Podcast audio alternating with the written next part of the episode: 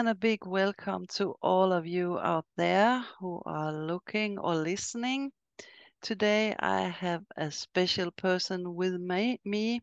It's Pamela Maynard uh, from USA, and I'm so excited to have you here today. So uh, let's talk horses, as you said. Let's talk horses. Yeah. That's my favorite thing to talk about. Yeah. And uh, I want to know how did you get into horses? How did you get to where you are today and so on? oh my goodness, Anne. I don't know if we have that much time, but I'll try to do the short version. Got my first pony when I was eight because I begged and begged and begged for a horse. So I don't ever remember a time in my life where I didn't love horses and desire horses to be in my life. You know, I was a little kid that, you know, you saw horses down the side of the road, you got excited. Mm. Um, my dad said that the first animal noise I ever made was the neigh of a horse, which is funny because I grew up on a farm around cattle and all these animals, but we didn't have horses. And I still that I channeled the neigh of a horse as my first animal sound as a child. Yeah. And and then of course my dad bought me the whole Walter Farley Black Stallion series. So every, right, every little girl falls in love with the Black Stallion. So I wanted to do Arabians. I was very fortunate that 14 miles from my farm that I grew up on in North Dakota, there was a lady who raised Arabians, and I was her work study student all through high school. And then she turned me on to Al-Marah Arabians, that was in Tucson, Arizona at the time. And they had a two year apprentice program. So instead of going to college out of high school, I went to the Al-Marah Arabians two year apprentice program. And Bazy Tankersley owned Al-Marah Arabians. And for those who don't know, Bazy Tankersley was one of the first people to import Crabbet Arabians from England to the United States. Mhm. So it was really, really cool to have that opportunity because now Bazy is gone and her children are grown, like older and not able to do the horses anymore. And none of the grandkids took it over. And so I felt like it was such a privilege to be a part of that because you know it's kind of an end of an era now um there she bred some really amazing horses and yeah and i've just been involved with horses in so many facets like i i did go to college later in life and worked for a horse newspaper i worked at the horse tack shop all through college i've I've just, yeah, I've, I've worked in wholesale and retail around horse products. And I, I'm like, I've never really had what I would say a quote unquote real job. Everything's been horses. You right? tried to find your way through horses. Mhm. It's Yeah. the same for me. Used to yeah. train, train and ride and give lessons and just, Mm. it's just always evolved, but it's always been around horses and for the highest good of the horse. And so now I've been able to take all these years of experience and now I can help other horsewomen on their journey. And if for me, my passion is about helping them discover a new path with purpose that we we evolve away from the show pen and the show world because I've I end up working with a lot of what I call broken down horses as a result of modern day horse training and help them rehabilitate them physically, mentally, spiritually, and emotionally so that they can enjoy them on a new level. So that's my new passion now. Yeah, that's fantastic. And you you um, do this for the horses, but you do you have the women with you also? Uh, teach them how to. I teach them how to do do the work themselves and that's part of the experience for them is you know you can hire people to come out and you can hire the chiropractors and the body workers but i believe that real connection comes when you start doing the work and implementing it with the horse Hmm. That's right.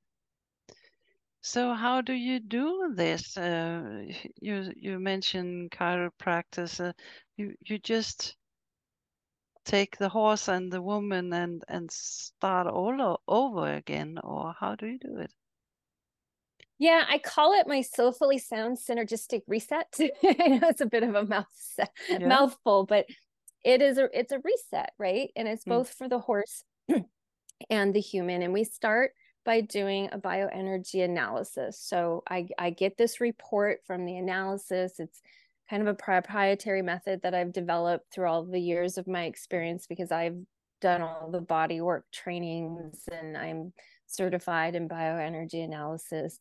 And so I've I've created a, a, a method to get a report. So based on what the horse's report is, that will help us set up a protocol and we start going down this path and we test and we retest and we apply right? And then we retest and check in and see how everything's going. And a lot of it's around energy a lot of it i find is around emotions. I i test for the horse's primary health concern and their secondary health concern.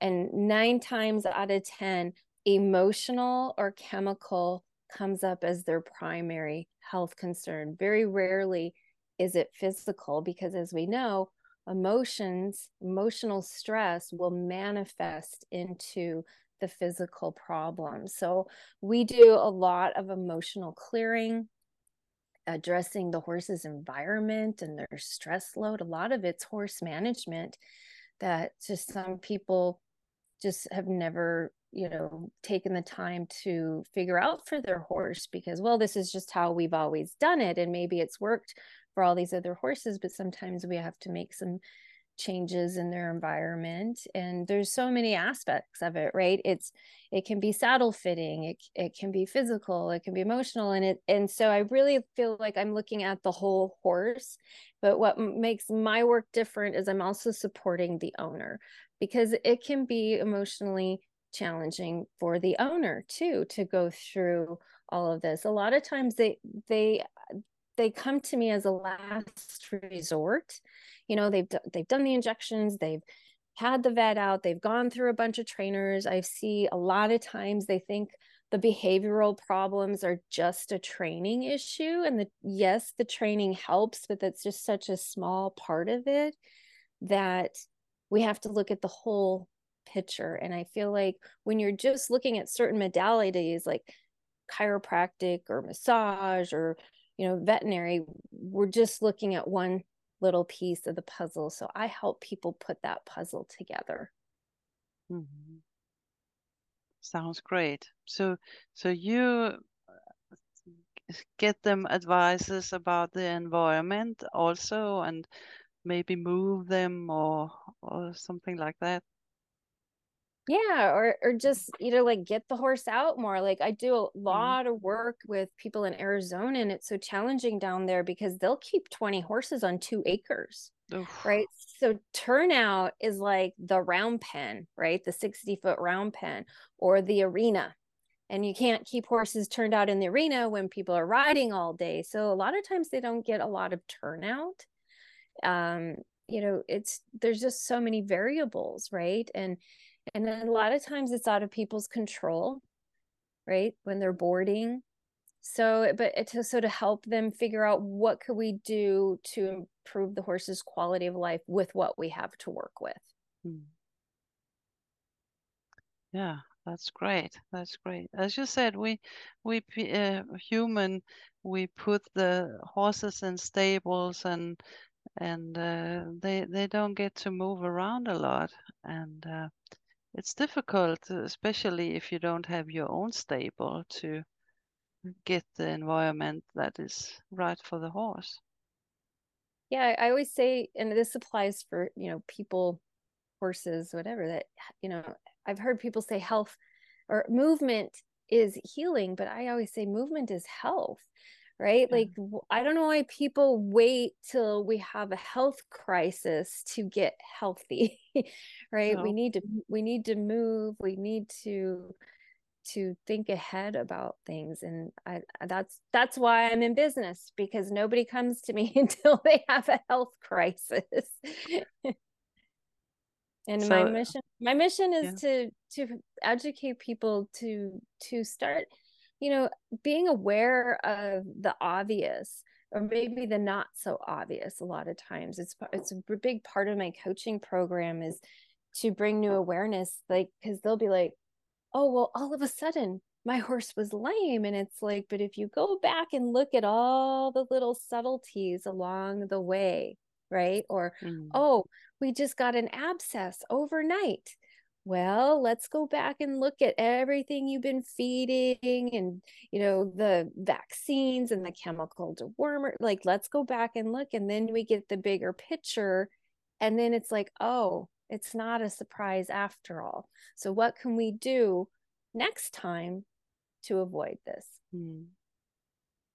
and and people got no time. They wanted to fix it in a minute often. Yes and and that's the whole thing about the western medical approaches. They're very good at working with ac- acute issues mm-hmm. treating the symptoms right?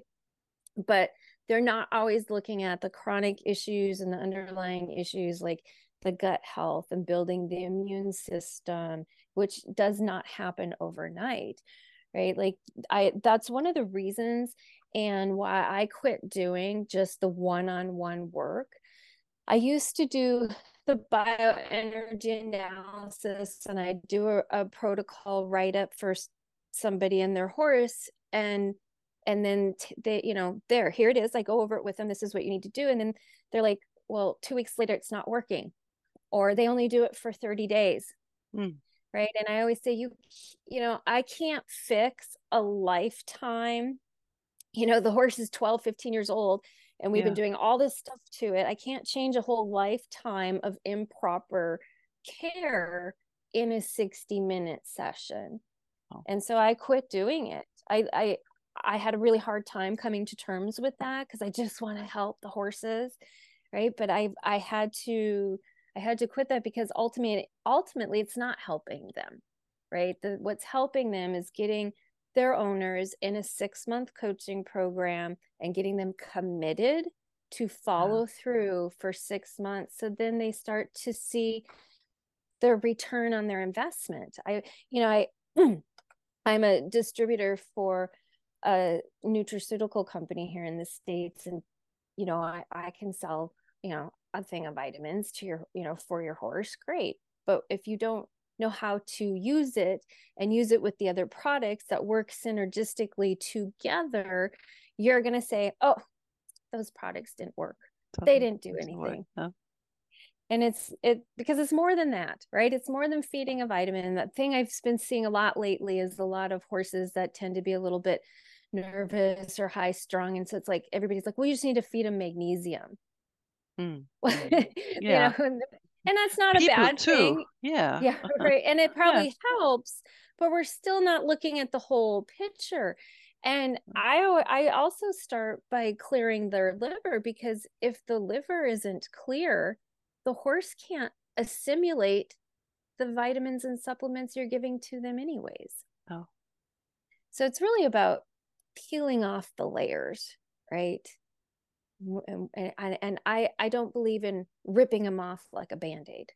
No. I like, no. no, I like to just peel them off and we're just slowly going to go through this and find out what we find along the way and help them along the way because it's it's not a one one trick fix and every horse and every owner is different it's a it's a process and you know what anne i'm finding i find out people don't like to go through the process. It's a lot of work.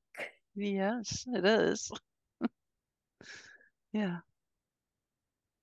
But so is life, right? And we put a yes. put a lot of time, energy, and money and emotional investment into these amazing creatures. Mm-hmm. So I'm like, why would you not want to, you know, keep them around as long as you can and have them happy and healthy as long as you can. That's right.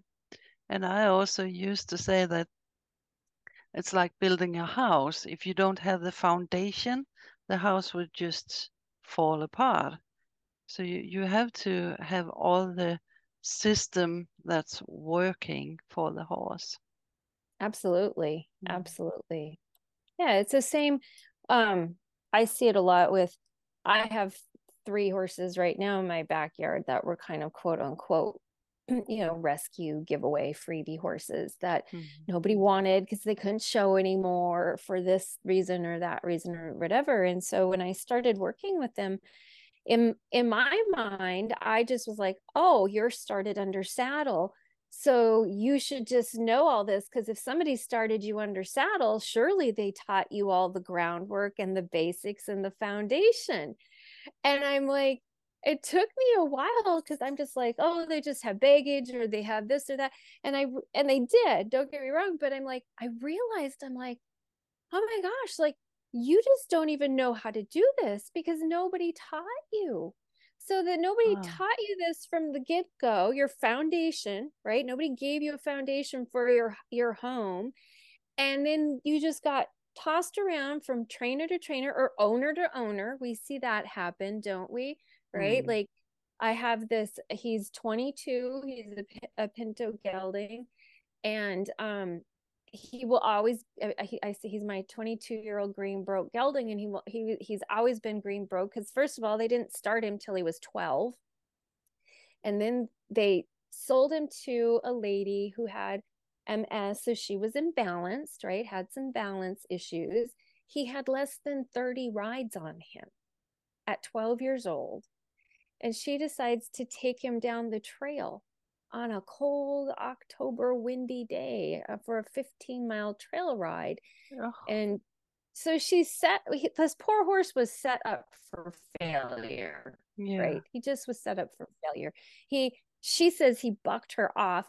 I, have never even seen him kick out in the turnout or on the lunge line. So I don't know how he bucked her off. I think he spooked and was like probably trotting off of his toes really, really fast. And she was imbalanced and probably fell off. But then she caught him and took him to the round pen and beat the crap out of him, yanked on his face, shanked on his face with the bit. So, of course, he doesn't like the bit in his mouth you know, and ran him around until he almost dropped and then kicked him out in the pasture and nobody touched him for a year until I took him. Oh, and, wow. you know, and it's like he was he was just set up from failure from day one. And so I get this now what 13 year old Greenbroke gelding who's been traumatized, right? And we go back and we had to start from start from the beginning and it it took me a while. I've, and I have another I have a half Arab gelding that you know went from you know trainer to trainer to trainer because he'd come up lame.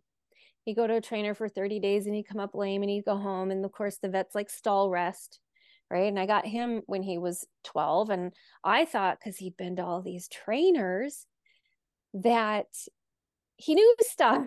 I realized like they didn't even do the foundational groundwork. So I'm going back and working with 15 year old horses now, teaching them what they should have learned when they were two and three and, and four. And so this this piece of, of the foundation that you mentioned, it it just it it it's across all parts of your horse's life their their training their health their everything they need the foundational work mm-hmm. absolutely Wow. that's a lot to do. it, yeah. it is, but I think that's what I love about working with these broken down horses is the the joy that you get from being able to connect with them and see the progress they're still able to make because yes my goal because i have i have a three year old so my goal with him is like we're not we're going to do it right and give you the foundation so we don't have these problems later in life and and what's interesting is even the baby showed up because i didn't breed him but he got weaned too early which caused okay. stress so now he has some health issues around that and there, so there's so many facets of it but it, what the beautiful thing about these animals that I feel like anybody who's listening can relate to is like their ability to forgive and still love humans and connect with this because like they really shouldn't you know like the things that that happen to some of these horses and then they they still let us get on their backs again yeah. as a prey animal like mm. i i think there that's what makes it so amazing and the work so rewarding right? When they when you spend all this time with them and you're trying to quote unquote fix them and but then you have those little moments where they come and nuzzle your shoulder right? Yeah. Or or whinny or nicker at you when you they see you walk out the door right? Mm. it's just those little things is what makes all that hard work worth it. Yeah.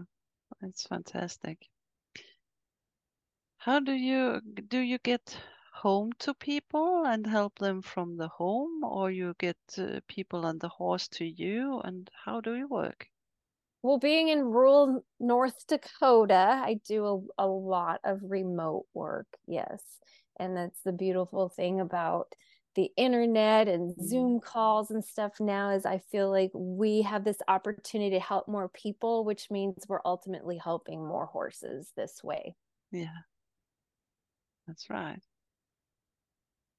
So you help them one to one. Uh, you say they're, they're so different, so you have to to help them uh, one by one. Everything I do is custom.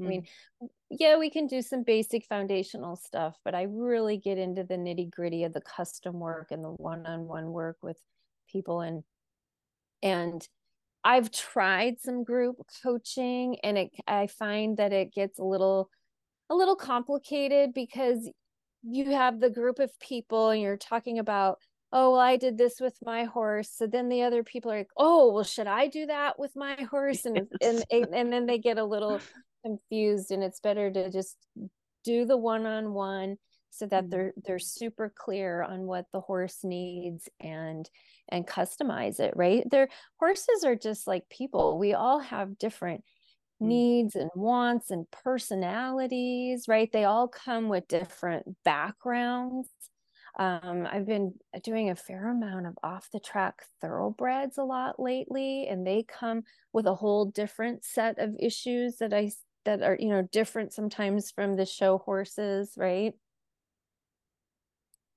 Yeah. So it, it's hard i i think it, it, it's hard to be like okay we're going to treat them all the same because they're not the same. No and i right. and that's i think that's part of the issues we see with the tra- some of these training programs is they're not super malleable right? So the horse will go into training and if the horse doesn't fit into that trainer's training program hmm. then he's he or she is kicked out and then they try another trainer and then like these programs aren't always malleable or don't have the found the foundation right? These basic foundation let's go back and teach the horses i have a a friend that's a trainer and she has a whole little like 10 step thing that your horses have to be able to do all this stuff on the ground before i will even get on them mm. And if your horse can't do all 10 of these things, then we go back to the basics. Great. Yeah. Everybody should do that. I think that you get to but know your horse so much better yeah. when you're working from yeah. the ground. Yeah, like she'll get a horse in. Well, he bucked me off. Well, you know, she'll point out to them, well, he can't stand it still at the mounting block and he's ripping around in the rope. Like, why would you even try to get on this horse yet? No. Right. That's right. Mm-hmm. Right. Or, you know, something happens at the canter and it's like, well, if you can't do it at the walk and trot, why are we trying to do it at the canter? No. That's right. I can imagine that you also have these problems um, I know I'm I'm been mostly in in Scandinavia and uh, they get a lot of horses from uh, Holland, uh, the mm-hmm. Netherlands, and uh, they just um, have a lot of horses and they when they uh, break them in they just put on a rider and then they go uh, they ride them for a while and then sell them. So when you get a horse from Holland, you you cannot get up on it because it's just walking. As you said, um, make them stand still from the beginning, so you know the horse. It's dangerous when when it's not know you and know what you want to do with it. right and the and it's the little things right? It's the little things that we do in the beginning that sets them up for success mm. so that the big things we do later on aren't that big of a deal anymore. That's right. Yeah. So you have all kind of horses then you help. I do.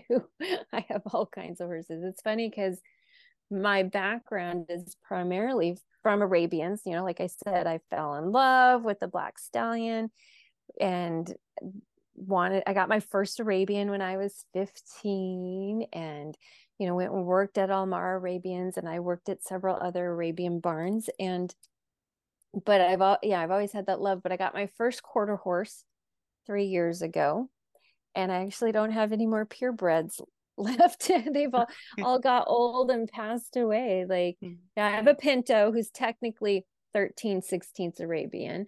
I have a half arab. I have a Selle Français warm blood mare and then the little quarter horse.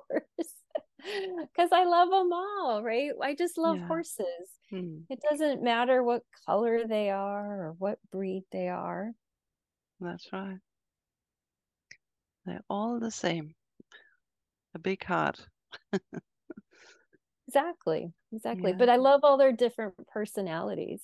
Like even the quarter horse, I, we we always say like even my I see, find my mom saying or like, oh my gosh, look what he's doing now. Oh my gosh, he is something else. Oh, now look what he's doing. Oh, that little red pony is just something else. He's just something else. Like he's just so different from any other horse I have mm. had and just all full of personality and and I love that like that innocence in the youngsters that haven't gone off to the trainer and haven't had their quote unquote spirit broken or been mm. you know emotionally shut down from training methods and and I actually you know I've had a little criticism um the breeder when he was a year and a half are you riding him yet and i'm like yeah no i'm oh. not riding not riding my yearling because he's not even like a February baby. He's a May baby. And uh, so that's what those the a lot of the people do. They'll start them when they're long yearlings. And you know, and then when he's two, well, are you riding him yet? And then I have a friend who's a quarter horse trainer because now he turned three. Are you changing leads on him yet? And I'm like, no, I've sat on him. Like, mm. you know, I've been on him and we, you know, have walked and I'm not in a hurry. Like I'm no. I'm not because I want I tell him all the time. I I look him in the eye and his name is Jelly Bean. And I say, Jelly Bean, you and I are we're going to grow old together and I mm. want to still be riding him when he's in his 20s cuz I'll be in my 70s and it'll be a perfect match. yes, yes. I I have a lot of customers who who say like you that in in the barn in the, where they have the horses there's other people why don't you ride? Why don't you do that? Why why don't you train that? And and it's a it's a big pressure for people. Mm-hmm.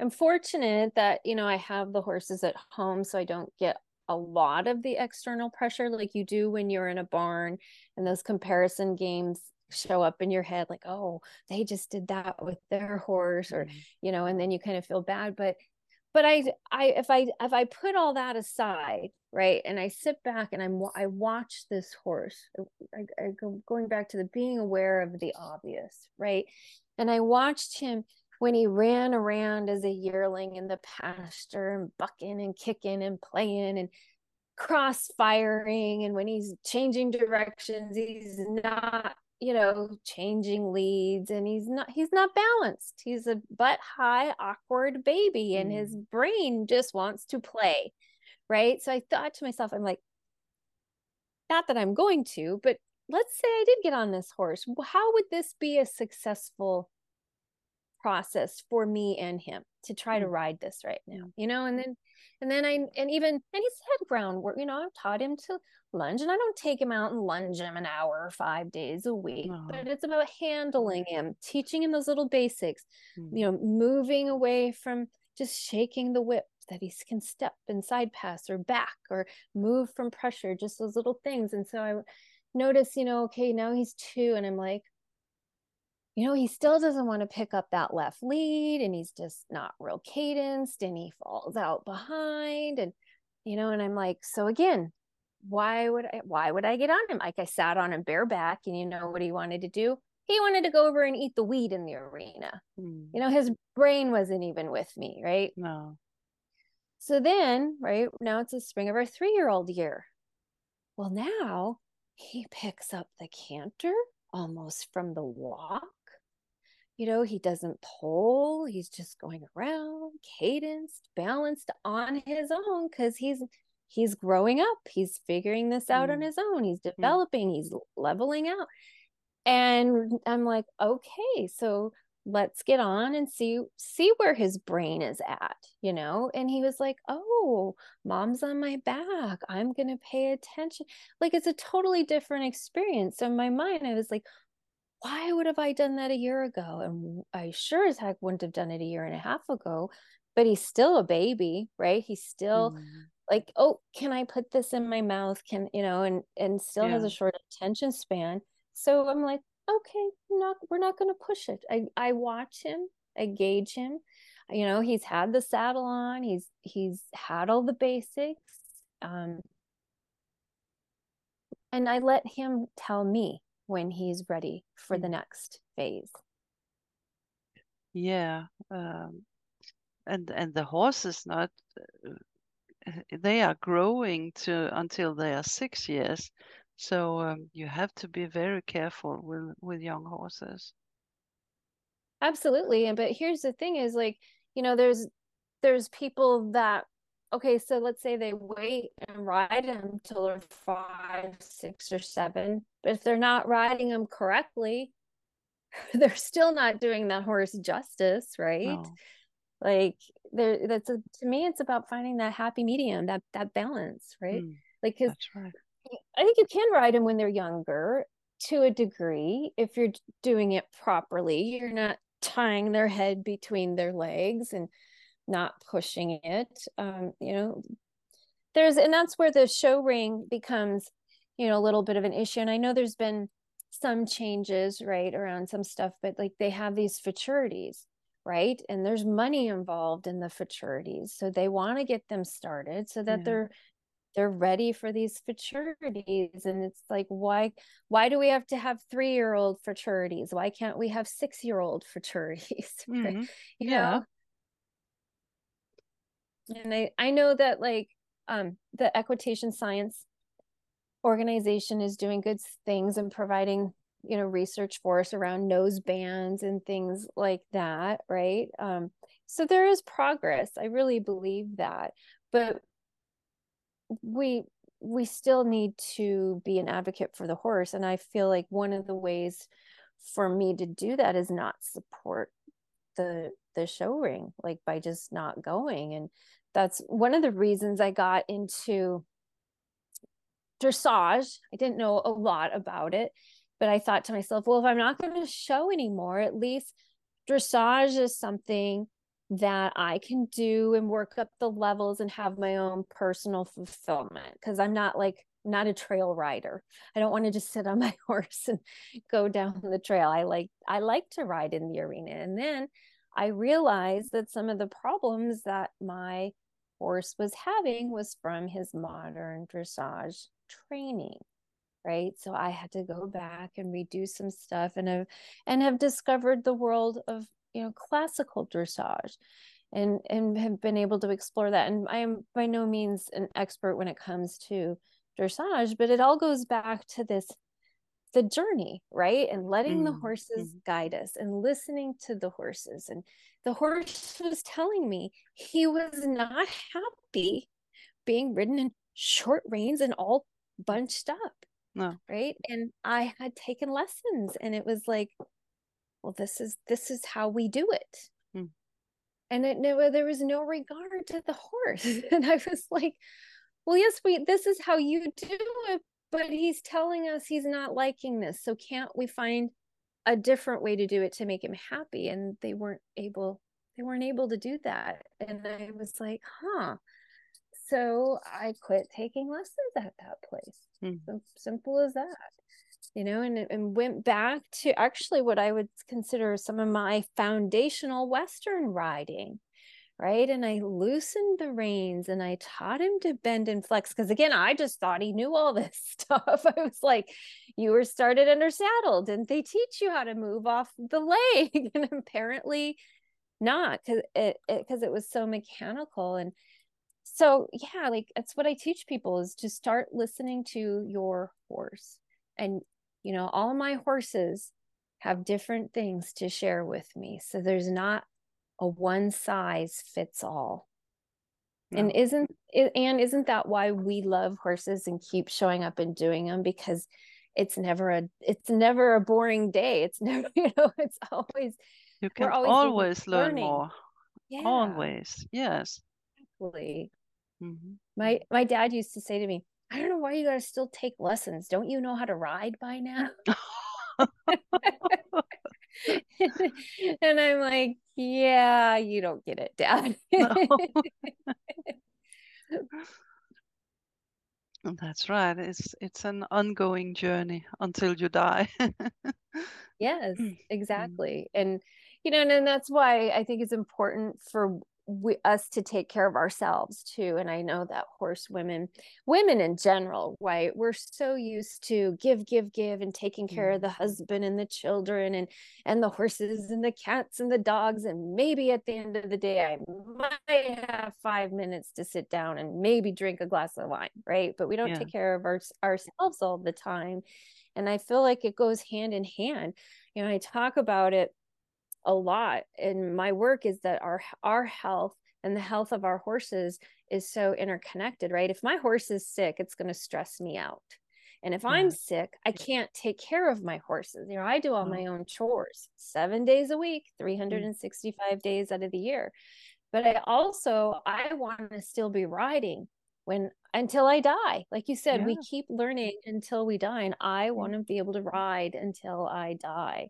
mm. i and I always say, I think I'd rather be dead than horseless. Yeah.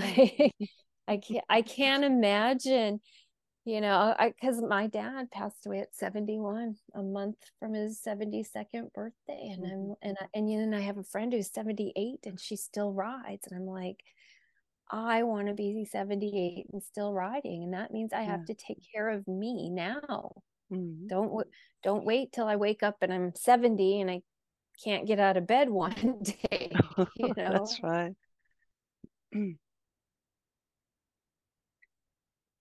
yeah. I just I just read a thing recently too about oh, was it an FEI show or something where they yanked several riders off ponies because they were overweight riders riding really small ponies. Mm-hmm. And I was like, wow, that's like I don't even know what to say. I want to say progressive. I don't know if that's the right word, but I had not not ever heard of that happening before at a horse show. So I mean, I'm uh-huh. sure it upset people, you know, around body shaming and this, that, and the other. So i thought, what a what a bold statement to make for the horse, right? For the welfare of those ponies. Absolutely. Yes. Yeah, you should think of the horses in any way. They don't choose to be with us. Not all the time. No, no. not in, I mean, like if you if you think about it, if you went out and you're sitting with the horses and the horses have never been ridden before, they're not going to ask you to get on their backs. No, they want to they want to interact and they like mm. scratches and this that and the other but no if you if my if i never rode my horses again the rest of their lives they would not care. They would be perfectly okay with it. Mm. yes. That's right. Yes yes and if somebody thinks this is good i wanted to um, get in touch with pamela. Where where can they find you um, my website is conscioushoofbeat.com. And you can, um, I'd like to invite everybody to come join my Facebook group, which is Discovering a New Path with Purpose for You and Your Horse. And uh, I have a conscious hoofbeat business page on Facebook as well. So those are the probably the best places to get a hold of me. Find me on Facebook. Send me a, send me a message on Facebook if you'd like to learn more because I could yeah I could sit here and go on and on and on and I don't I don't like to go on tangents per se but just it's about bringing awareness I feel it's important to have these conversations with like-minded horse lovers like you mm-hmm. and and just bring a new awareness to people that it's not a, always about right or wrong or good or bad right no we just want to bring awareness of what we can do better for the highest good of the horse mm-hmm. Absolutely that's that's very true yeah so thank you so much for coming today it has really been a pleasure and it's good to hear that it's not only me who thinking like that. You are very much uh, like me in in your thoughts and a way to approach it. Yes, so, I loved love connecting with you. And again, the joys of the internet. Like I'm in the United States, you're in Hungary, and here we yeah. can sit and share our love and passion for horses. So it's beautiful. Thank you so much for connecting with me and and sharing your time and having me on your podcast. I'm truly grateful. Thank you so much for coming. It has been a pleasure. And uh, thank you so much for you out there who has been listening and seeing this. Uh, please subscribe so we can carry on and do this and talk to every horse owner in the world. I love it. I love it. Yeah. Thank you so much for today and see you later.